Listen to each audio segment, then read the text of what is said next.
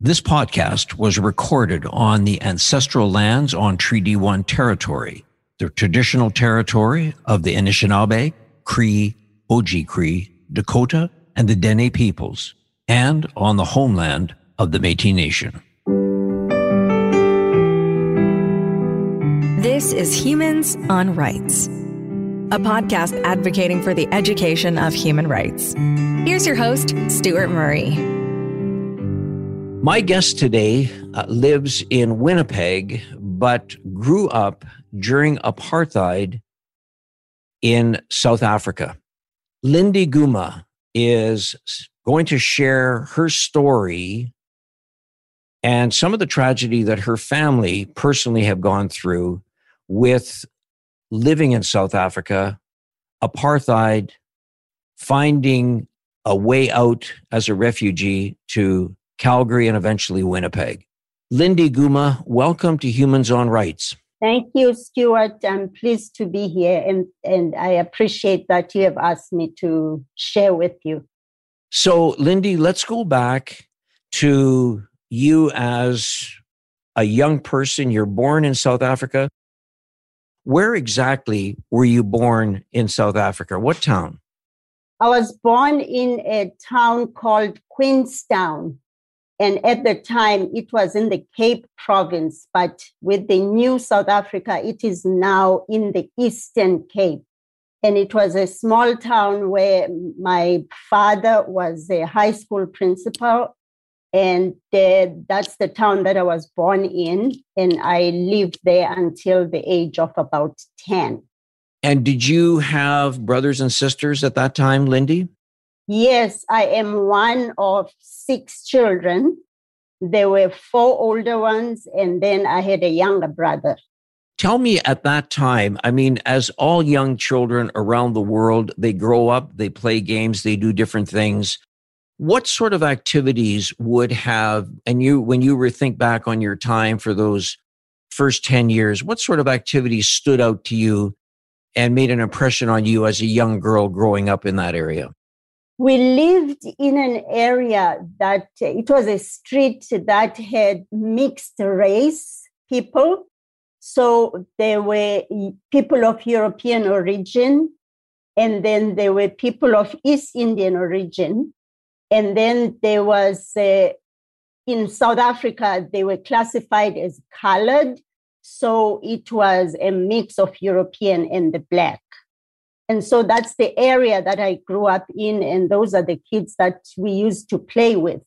We didn't all go to the same school because the schools were segregated.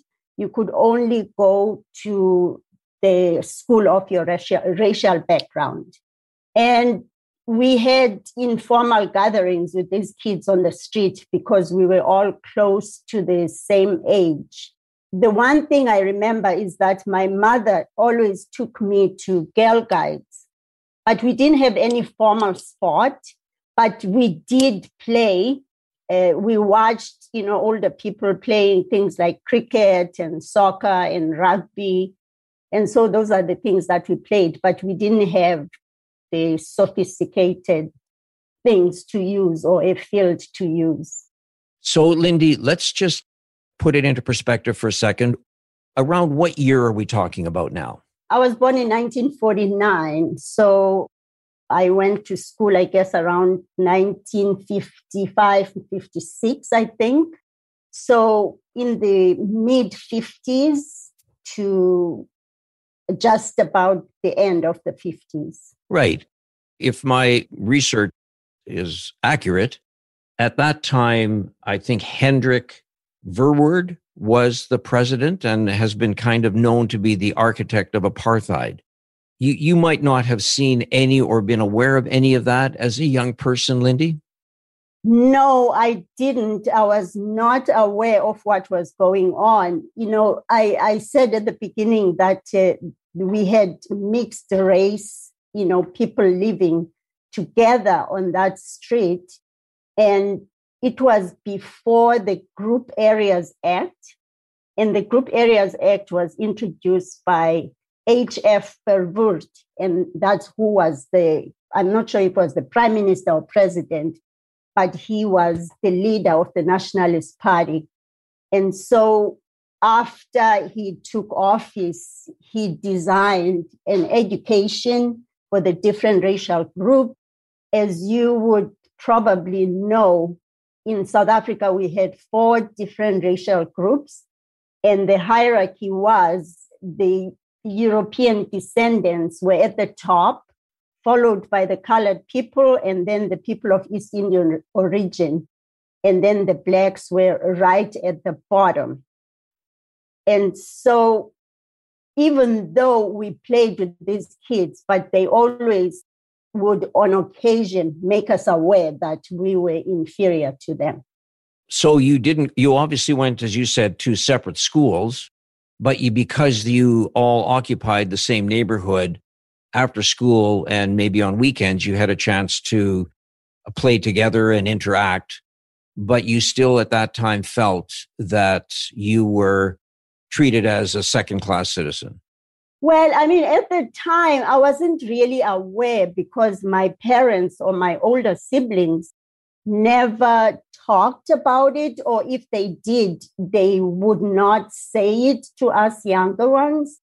We were made to be aware that we were different, and we sort of accepted it as normal because nobody was saying anything about it at the time. And probably it was also my understanding. That's just the way things were. For sure. And you never felt at that point again, you know, this is really going back into the memory bank, Lindy, but you never felt any tension. I mean, usually as young kids, you know, you're more interested in, I mean, so many other things. I, I don't want to speculate, but I mean, you're not really aware of some of the worldly or even local tensions when you're younger. You, I mean, I'm not saying you're naive to it, but there's so many other things as you're growing up. Your eyes are starting to become wider and wider open as you learn. But did you get any sense at all that there might be any tension in the neighborhood at all? No, not at all. It, it was not a big neighborhood. There were probably about 10 houses, but there were certain houses where, as Black kids, we couldn't go because the parents were not accepting and if they did allow us, we would always go through the back door, you know, so you couldn't go and knock on the front door. Even though that was happening that way, as a child, you think, oh, well, that's just how it is. So, Lindy, let me ask you this question. If somebody came to visit your parents or came to your house and they were either, you know, white or uh, colored, as you say, would they be allowed in the front door? Yes, definitely they would be allowed. But then again, I must clarify that with the people who live on our street and we still interacted, they, you know, like the discussions were over the fence type of thing. It was people were not actually coming into the house. However, my father was a teacher, so he was respected, you know, because the high school he was in was the only high school, and therefore he commanded respect. So he would be invited into the homes.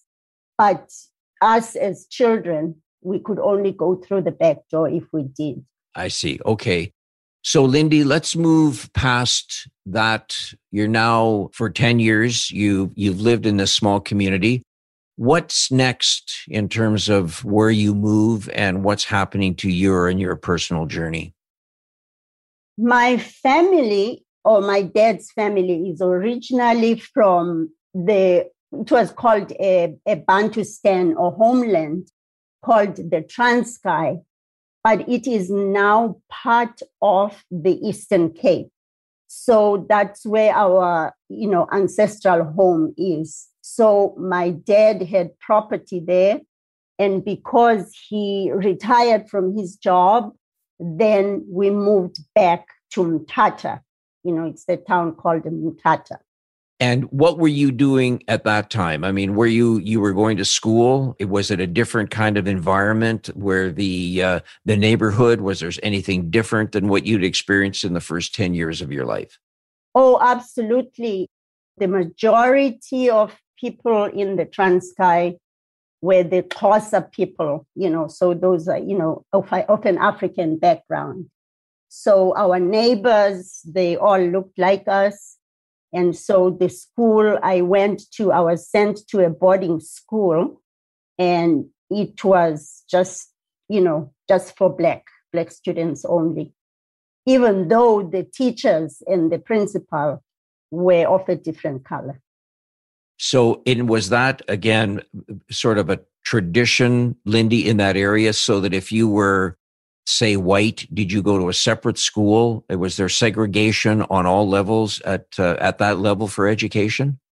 Oh, absolutely, but not only for education, but any amenity that you can think of, like the hospitals, they were segregated, swimming pools, restaurants, you know, anything that you can think of. You know, they, there would even be signs saying for whites only. There were buses, you know, in transportation. It was the same thing. Everything was segregated. And I think the name apartheid, which means separate, it's a, originally a Dutch word. It means separate. So that's what uh, Dr. Hendrik Verwoerd, the, you know, the prime minister at the time, had designed. So tell me a little bit about that experience, Lindy, from through your eyes. If you wanted to go swimming, if there was a public swimming pool, is were there times that you could go to swim in there or were you uh, not allowed to swim in there? What was that experience like? What was happening was there was a swimming pool for white people, for colors, for Indians, and they were all separate. So there was a swimming pool, but for blacks. But as you can imagine, since we were regarded as the fourth class citizens, it was not as posh or as, as having all the stuff that you would want to see in a swimming pool. And again, it just was absolutely uh, not allowed to interchange in terms of attending or going to another swimming pool from another from another color of skin. Oh, not at all. They were all separate, just like the schools, just like the hospital. And Lindy, again, at some point, as you start to become from, you know, a child to a very young woman, did you start to realize that because you see all these differences in these four classes of people, as you mentioned, did it ever start to occur to you that something was not right or something wasn't fair about that kind of a situation? Yes, absolutely. Because when I was in high school, my last two years of high school, we were not provided with the best education. The most emphasis was on studying religion, and the rest of the subject which of course are designed differently than what you see in Canada, they were just enough to allow us to read and write, so to speak. And so then I started saying something to my parents about it, but they were of the impression that I was not pulling my weight in studying. so they were not quite supportive in that sense. What might you have said? Recall what you might have said to your parents that they felt that you that you wanted to bring up and their response was that you're not pulling your weight. What what did you share with them or what were your observations? Uh, I remember just talking to my mother, you know, because she was the one person. My father was very quiet, you know, very smart man, but at the same time, very quiet. So I always felt more comfortable talking to my mom, who was also a teacher, but she was not uh, teaching outside the home.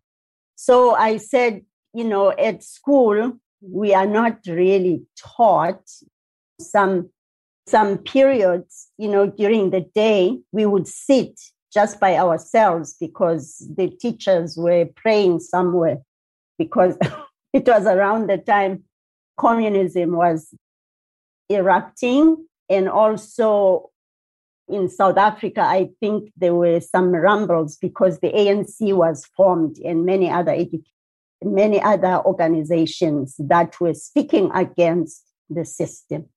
So there would be times when you literally would be sitting in your classroom without any teacher because they were off, as far as you could tell, praying or doing something other than teaching you. That's correct, yes. Because I went to, you know, the boarding school was a church run boarding school by the Dutch Reformed Church. And that was, I'm not quite sure where it originated, but it's related to the Afrikaners who now live in South Africa. So you boarded there, but did you get a chance to go and visit your parents when when Yes, absolutely. Sorry, I cut you off there. Yes, I, I did. We had uh, four quarters, you know, in the year. So our school year starts in January. And then in March, we would get a 10 day break, you know, because it's usually around Easter time. And then there'll be another quarter, which ended in June and then we would go back to school at the end of July. So I think it was about four weeks. And then again in September, and then at the end of the year, which is December, then we would have a longer holiday, which was six weeks. Then at that point, then we were, you know, we took transportation to go back to our homes. Okay. So, so Lindy, you mentioned roughly somewhere between four to six weeks of, uh, of, you know, holiday is the term you used what would you do during those four to six weeks as a as a young adult as a young adult i would either help my mother in her garden because she loved gardening or sometimes we would visit relatives and would that mean would you be traveling to do that or would they be fairly close by sometimes they would be close by you know and the furthest was probably an hour or two away so it was not a long distance. Right. And would you would you take a car to go and visit them? Yeah, at the time, my father, or if he didn't have a car at the time, one of my brothers was already working. And so they were able to, you know, to take us to where we needed to go, especially my mom's home, which is in Cathcart. Right, right. So Lindy, you're now at this point you're you're starting to get towards graduating from uh, I'll call it high school. Is that what you is that what you re- refer to as high school? So you're you're getting ready to graduate. What's on your mind? What do you what do you want to do? What's what do you think is is the next steps ahead? I mean, both academically and for you personally. What do you see for your life as you get ready to graduate?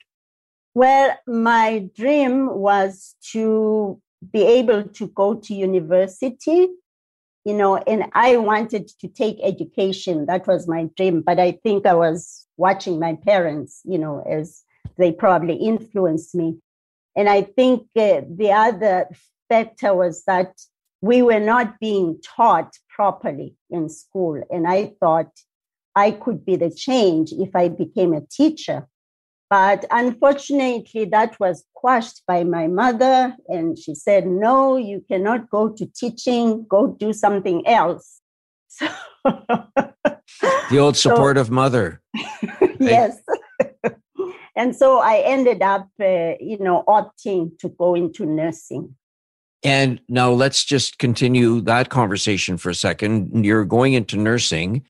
Are you in, be are you able to be at a mixed I don't know if it's university that they taught nursing, but at that school, as you were taking nursing, were those mixed classes? In a way, they were, you know, for East Indian or colored, but there were no white students. And it was a nursing college. So I had to go to another city. Even though there was a, a school of nursing in Mthatha, in the town that we live, but I think my brother preferred, you know, all the decisions were made for me, preferred that I go to a train at a hospital called McCord's Hospital in Durban, because that's where he had worked himself. Okay. And when you say, just to touch on for a quick second, you say that all your decisions were made for you. Was that your mother and your father doing that? by this time i'm sorry i should have mentioned that uh, in my my father passed away suddenly in 1968 So this is just shortly after I graduated from high school. So your mother is the one that is really giving you parental advice. Exactly, as well as my brother, because then once my father passed away, my oldest brother became like, uh, you know, the guardian. That's it. That's just the, you know, the African culture. The male always has to be, you know, the one who makes the decision. And so, Lindy, just put this in perspective real quick. So your your father passes away. You have uh, your brother, your older brother, just give us a sense of what your family was what was the makeup of your family? How many brothers and sisters and where did you fit in the kind of the pecking order if i could use that term with uh, with your siblings? I had three older brothers. The one who was the decision maker was the oldest and then followed by a sister and then another brother and then another one and then myself and then i had a younger brother Unfortunately, all the boys are gone, and it's just me and my sister, and she's 11 years older than me. Now, when you say they're all gone, are you saying that as we're recording this today, that they are no longer alive? That's correct, yes. And so, did a lot of them pass away in South Africa, or did some of them? We're going to get to your story about how you became a refugee and came to Canada. But as we're still talking were in South Africa. Did your family members pass in South Africa? Yes, they all remained in South Africa, and so they all died there. That's pretty tragic. I mean, that's a, a good sized family to have that many people, as you and I are having a conversation today, knowing that those siblings are no longer with you. Mm-hmm. That's correct. Yes. Yeah. Yeah. Sorry about that, Lindy. Lindy, you now become a nurse you graduate and you become a nurse is as you're ready to graduate is it very clear to you that you will be working in a specific hospital that is racially based? Indeed. The hospital i trained in um, it's a hospital where people had to pay privately and so most people who could afford to get to that hospital were the East Indian people or colored people. And then most blacks or Africans who went to that hospital is because they were workers in an industry and they were injured at work. And therefore the company was paying for their expenses. And how long did you did you practice your profession as a nurse? In South Africa, it was about five or six years. And during that five or six years, I think you you met somebody. You met your husband. Absolutely, yes. I met my husband, Eric Duduzi Kuma, and he was a law student at the University of KwaZulu Natal. So it was not in Durban, but uh, outside of Durban. And we fell in love, got married, and had two lovely children. Where were you living at, at this time, Lindy, with your family? We were living in a township called KwaMashu. So, a township where the areas where the Black people live. They were just designed for that. Mm-hmm. Okay. And then your husband, Eric, was he's studying law. And so one of the things that that he used, I believe, his well, I, it wasn't necessarily his study of law. I think he just again looked at what was happening in South Africa the, with apartheid and and the unfairness of it. Tell us a bit about how he started to get more active politically. Okay, so when he was at the university, there was a student body which was conscious of what was happening in South Africa. That often happens when people go to university, right? And so he would talk about how the system was unfair to Black people and others as well, but mostly the Black people because we were in the majority and we were affected the most by the apartheid system. And so he did join an organization called the Black Consciousness Movement. And then the ball started rolling because then there were a lot of arrests because people were protesting, you know, one way or the other. And they were always trying to find a way to change things in South Africa. So let's talk a little bit about, you know, I, again, Nelson Mandela is iconic. And I mentioned, I think, at the top of this show that uh, July 18th is is Nelson Mandela International Day, and as it should be. I mean, uh, he was an amazing, amazing human being. There were lots of people, and I think Nelson Mandela would be the first person to say it wasn't just him. There were many, many, many others who were opposed to apartheid and were working against it. One of those people that I believe your husband got to know, that Eric got to know, was Steve Biko. Tell me about Steve Biko. Oh, Steve Biko was one of the founders of the Black Consciousness Movement. And I think he was influenced probably in a way by the Black Panther, where he he had to sort of educate us to understand that the color of our skin has nothing to do with who we are. You know we are just as good as anyone else. And before his time we were trying so much to fit into the the bigger mold and you know straightening our hair bleaching our skin you know and just trying to change who we were because we thought that we would be accepted. But the black consciousness i think that's what steve was all about that you are good the way you are. You've been created that way and that you should understand.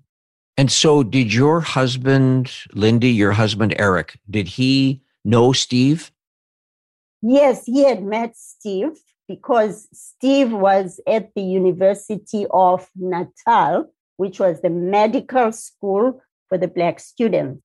And at the same time, he was organizing university students and other people and also the grassroots movement to make them aware. So he was creating that movement. And so they had met some point. Personally, I never met him, but I knew about him. Right. And and he tragically was he being Steve Biko was tragically assassinated at the age of 30. Correct. Yes. I think there was a roadblock. I mean, there was a lot happening in South Africa at the time because, you know, the the black consciousness people were traveling from place to place, having conferences and then the police or the security police would have roadblocks. And uh, they found steve with someone else traveling and he was arrested. And in port elizabeth he was taken to a prison in port elizabeth.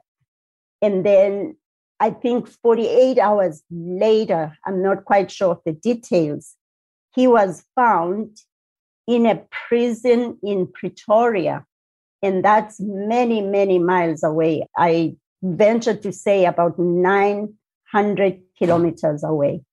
And he had been bludgeoned and he had passed away.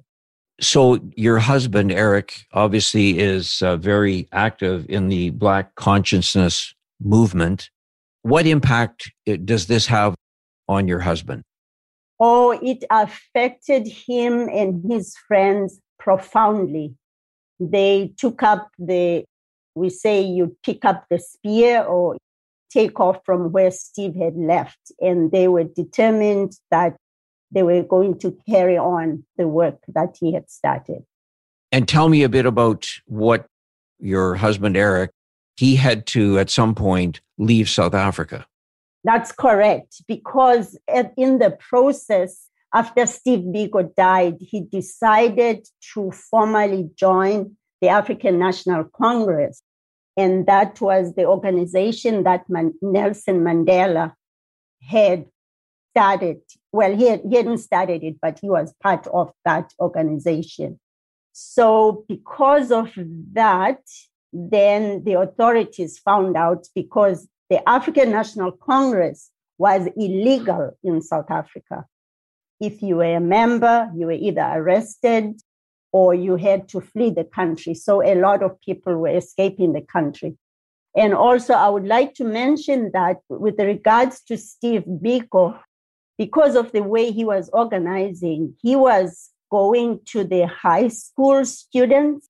So I don't know if you've heard of the Soweto uprisings or the Soweto, yes, the Soweto uprisings in 1976. Yeah, I'm aware, but please tell us about them, please. So I, we talked a little bit about the disparity in education. So our education was called the Bantu education, Bantu meaning people, but they were referring to the black people. So if you saw any sign where it says no Bantus allowed, it was referring to us, black people. And so Verwoerd, Mr. Verwoerd, he designed the Bantu education.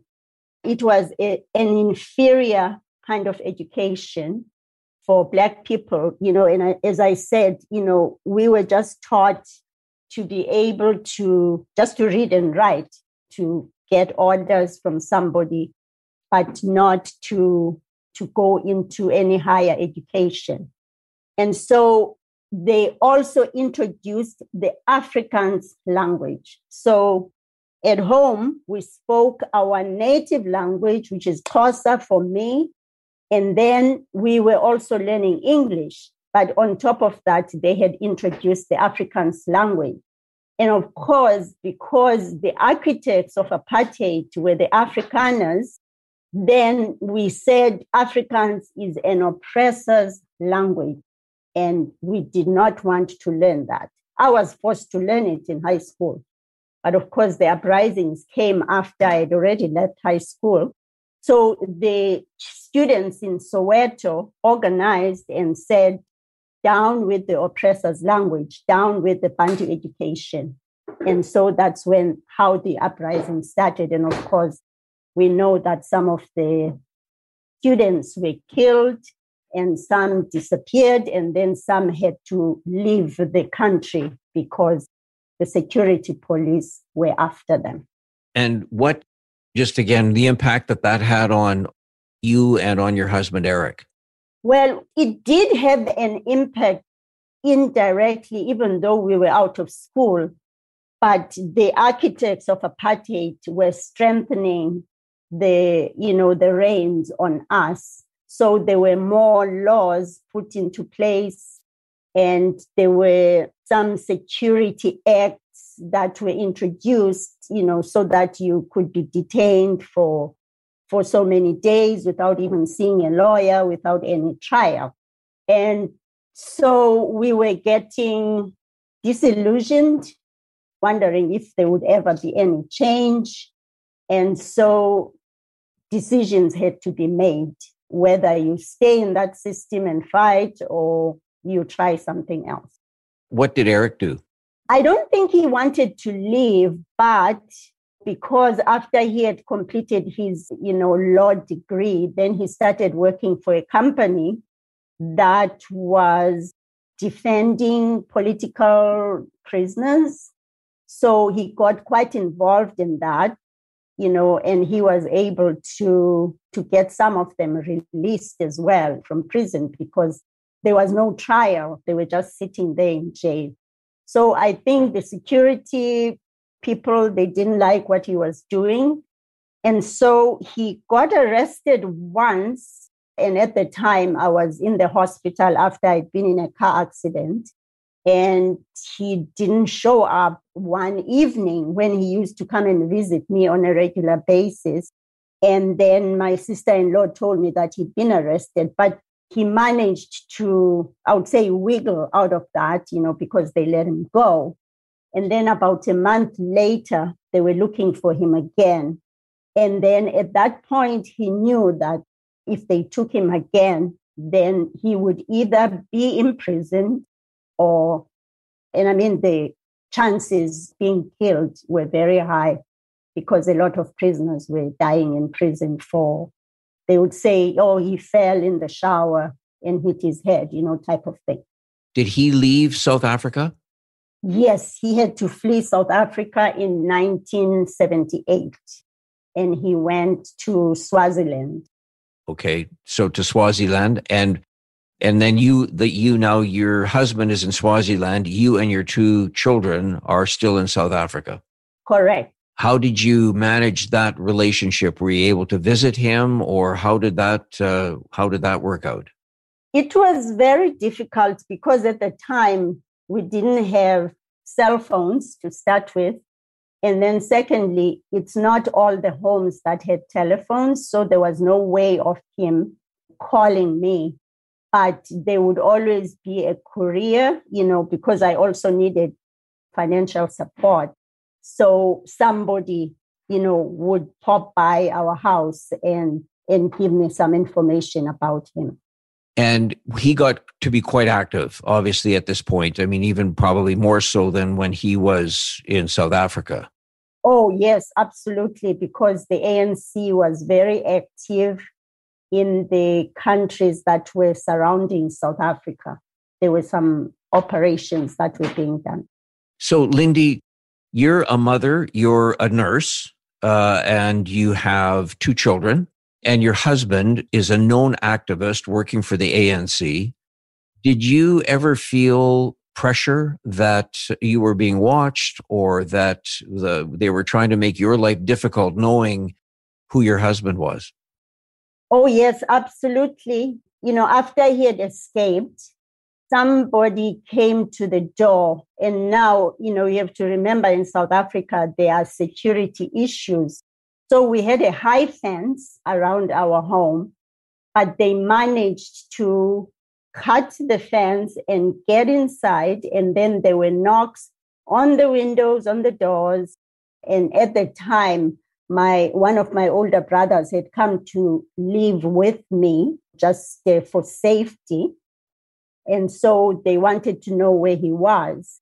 And then a few weeks following that, they came, the security police came to pick me up to take me to their center where I was interrogated. I was threatened. And I, I mean, I fell apart, you know, crying. Understandable. What was the next thing that took place in terms of your life with Eric? So a year later, I was able to visit through some assistance from some friends because I didn't even have a passport. We, we didn't have passports because we were not able to travel anywhere. But he was an ambassador for the Transkei. And so he made arrangements for me to get a passport in order to travel but this passport you know it only allowed you to go to the to the bordering countries you know i couldn't come to Canada with a passport, a passport like that. So I was able to get to Swaziland and then we met and then we discussed, you know, our future. And then the decision was to bring the kids along and myself because I was finding it very difficult to be, you know, without him in South Africa. Yeah. And so did you make the decision to move to Swaziland to be with Eric? Yes, I did and I left South Africa January 7th, 1980. It's a date that I can never forget. I suspect not, Lindy. And and your two children at that time, how old would they be? They were five and seven. And so now you're you're in Swaziland. Are you able to get work as a nurse? Eventually I did, yes. I was able to work. I worked at a hospital at one of the hospitals in in a town called Manzini. And tell me a bit about what next happens to uh, your husband Eric. So in so we got to Swaziland in 1980, and then he was doing his work, and I was also doing mine. The kids are going to school. And then one weekend, there was a conference with the people of the ANC, which was held in Mozambique. So he left on a Saturday night and told me that they would be back on a Thursday. So they were at the conference and Thursday never showed up. And then I waited on Friday, wondering what was happening. And then on Saturday morning, I was told that they had been, they, well, somebody said, you know, I guess they wanted to put it mildly to me. There had been an accident in Matola, and Matola is a suburb in Maputo. You know, Maputo is the capital, you know, city of uh, Mozambique. And so I was hoping for the best. So I crossed my fingers, still hoping that he was going to come through the door. But instead, some ANC officials came to let me know that he was one of the fallen people in, in an attack that night. There had been an attack in Matola, the community or the town of Matola. There had been an attack. Yes. And I think there were a number of fatalities, some number of people killed, and one of them was your husband. Yes, correct. And is that there's a a, a, a memorial there to to dedicate that, or t- tell us a little bit about that? So this happened in 1981, and it took many years for the ANC, you know, to collaborate with the Mozambican government, you know, to build this memorial, and only because the neighboring countries like Lesotho, Botswana, Swaziland, Zambia, and, and many other countries, and including Mozambique, of course, they had been so supportive to the organizations that were fighting apartheid. So they felt that with all that had happened, the Matola 11, they were not the only people that had been killed. There were some people who had been killed in Lesotho and other countries. But then the, Mo- the Mozambican government decided that they had to honor all these people. But the Matola 11 of January 1981, I don't know if it was more outstanding. I don't know what they based their decision on. But they decided that there would be a museum as well as this monument. So take us back to that that night, Lindy. You know, you know that Eric is very active. You know he's had to flee South Africa to get to Swaziland. You've joined him. You yourself have been harassed by the authorities.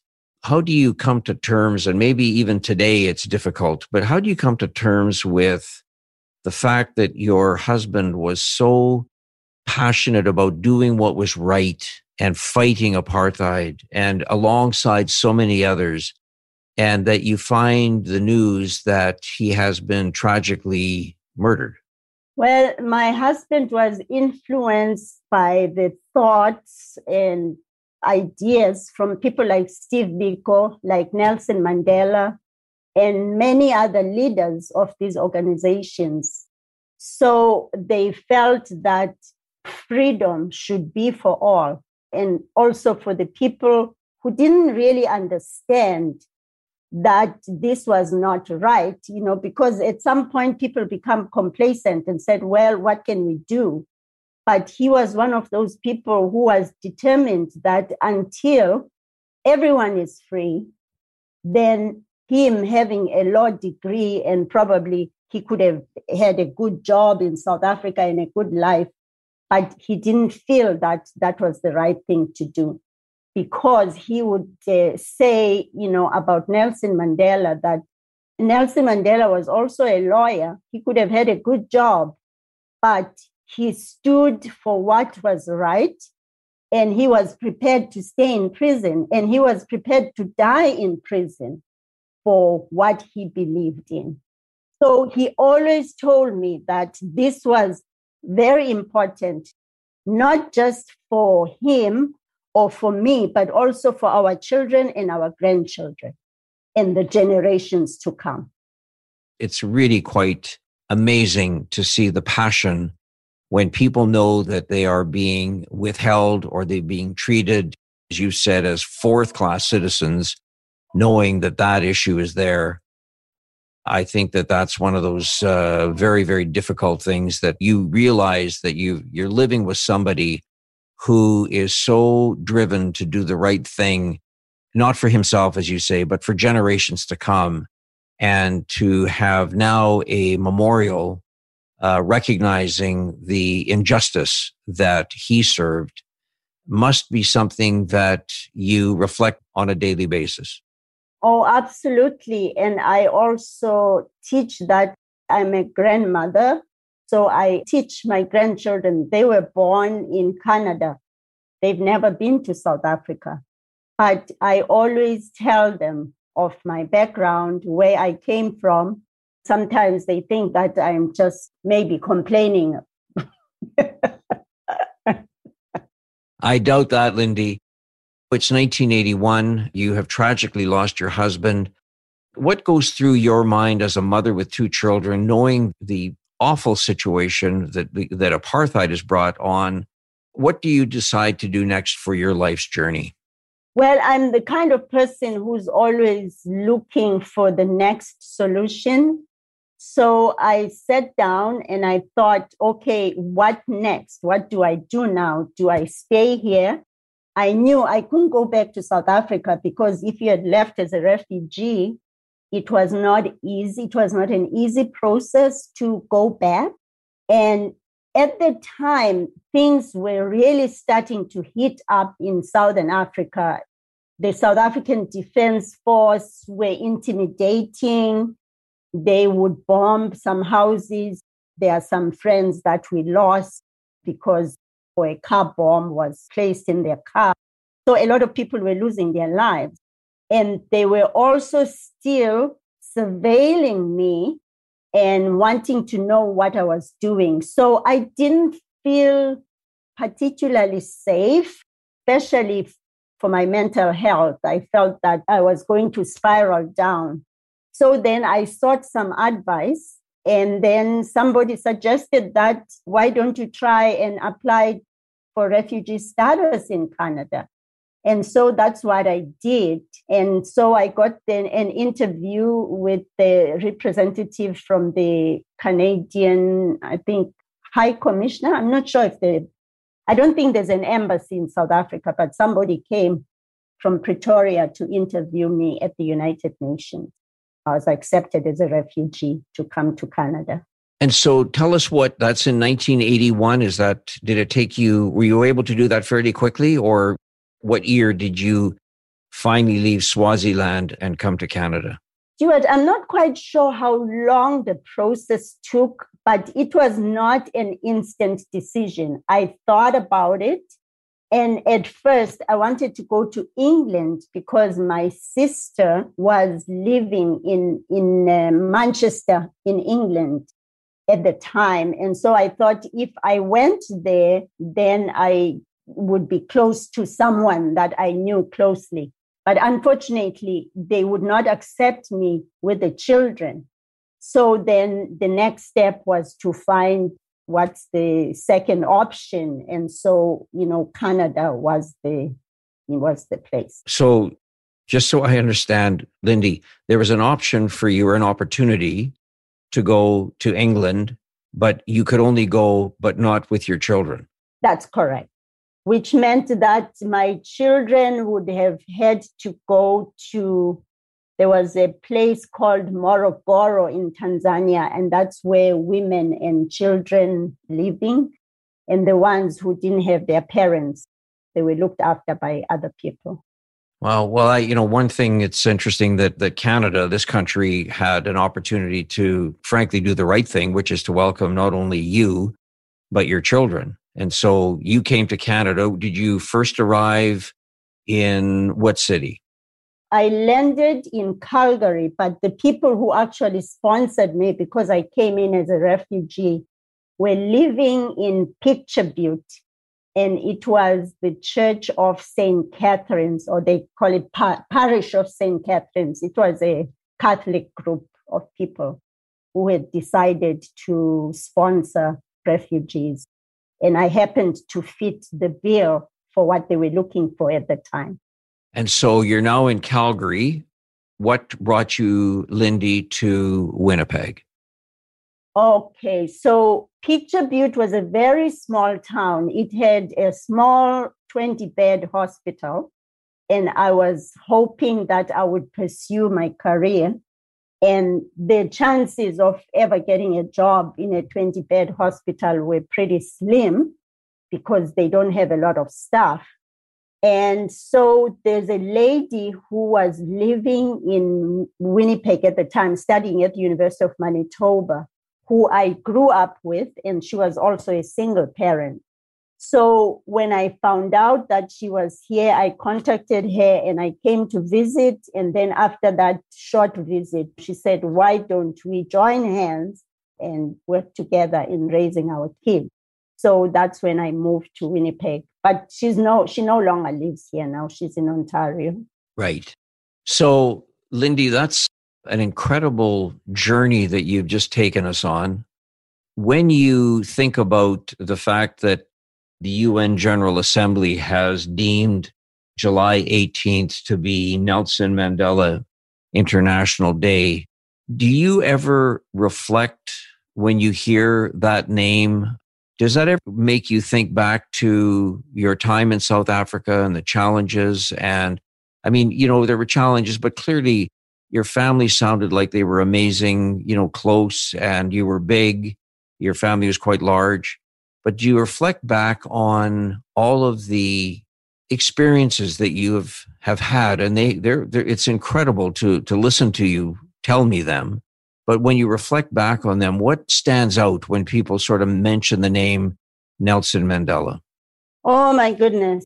Nelson Mandela. He stands as a giant amongst many leaders. He is so well respected around the world. He stood for his he stood up for his ideals. He never changed, he never faltered. And he is somebody who fought for human rights. He taught us forgiveness. He taught us kindness. He taught us servanthood because even after he came out of prison, he was never bitter.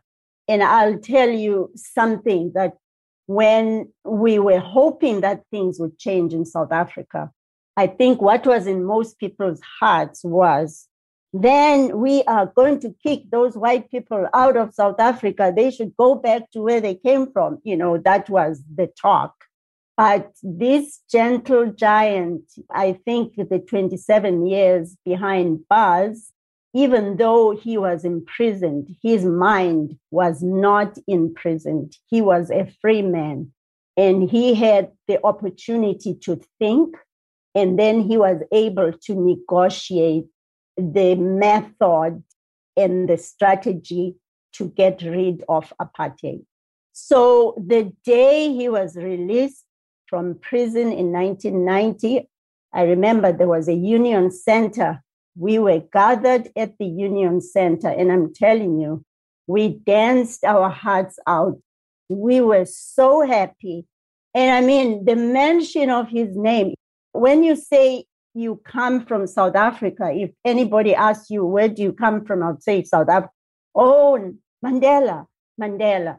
So, I mean, he's a stalwart he was just such a he was such a courageous man. I mean, you couldn't help but just love him because he was so down to earth. He was so humble. And, you know, spending 27 years in prison in order for his fellow human beings, not just the Black people, but freedom for all.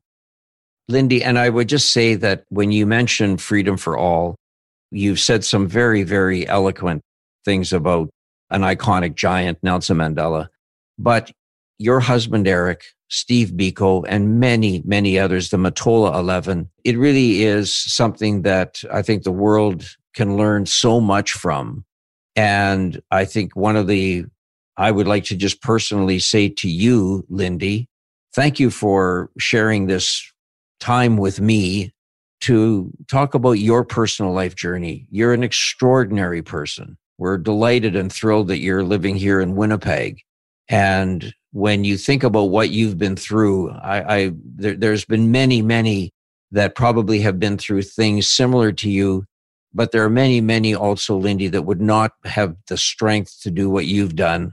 And just think that it, it's really a testament to the human spirit that you are here in Winnipeg today telling us your life journey. Thank you so much, Stuart. I would just like to say that I am so proud of my husband. I know he dedicated his life to seeing a new South Africa where everybody lived in freedom and black and white could walk hand in hand together. And I know it was a very difficult sacrifice for the family, but we are not just one. I'm just not the only one. There is a bigger picture here. And the fact that there is a monument with his name on, I'm just so proud. You know, I'm just so, I wish he was here, but things worked the way they did. But my children and the generations to come will always have an opportunity to go to Mozambique and see what their father, grandfather, great grandfather did for the country. That's a great way to sum this conversation up. Thank you for that, Lindy, and thank you for spending some time with me today. And I hope that once COVID is all said and done, I would love to continue our conversation uh, over a cup of coffee because I, I just find you incredibly fascinating. And I thank you for sharing this time with us. I really appreciate it. Oh, absolutely. I'm glad to share, not for pity, but just to make people aware that we are all one. We are all together in this. Okay, Lindy, on that note, I'm going to thank you very much for your time and, and spending it with me today. Have a wonderful rest of the day. And, and again, thank you so very, very much. Yes, and have a great summer too. Thank you for having me. Okay, bye bye. Bye. Humans on Rights is recorded and hosted by Stuart Murray. Social media marketing by the creative team at Full Current in Winnipeg. Thanks also to Trixie May Bituin. Music by Doug Edmond. For more, go to humanrightshub.ca.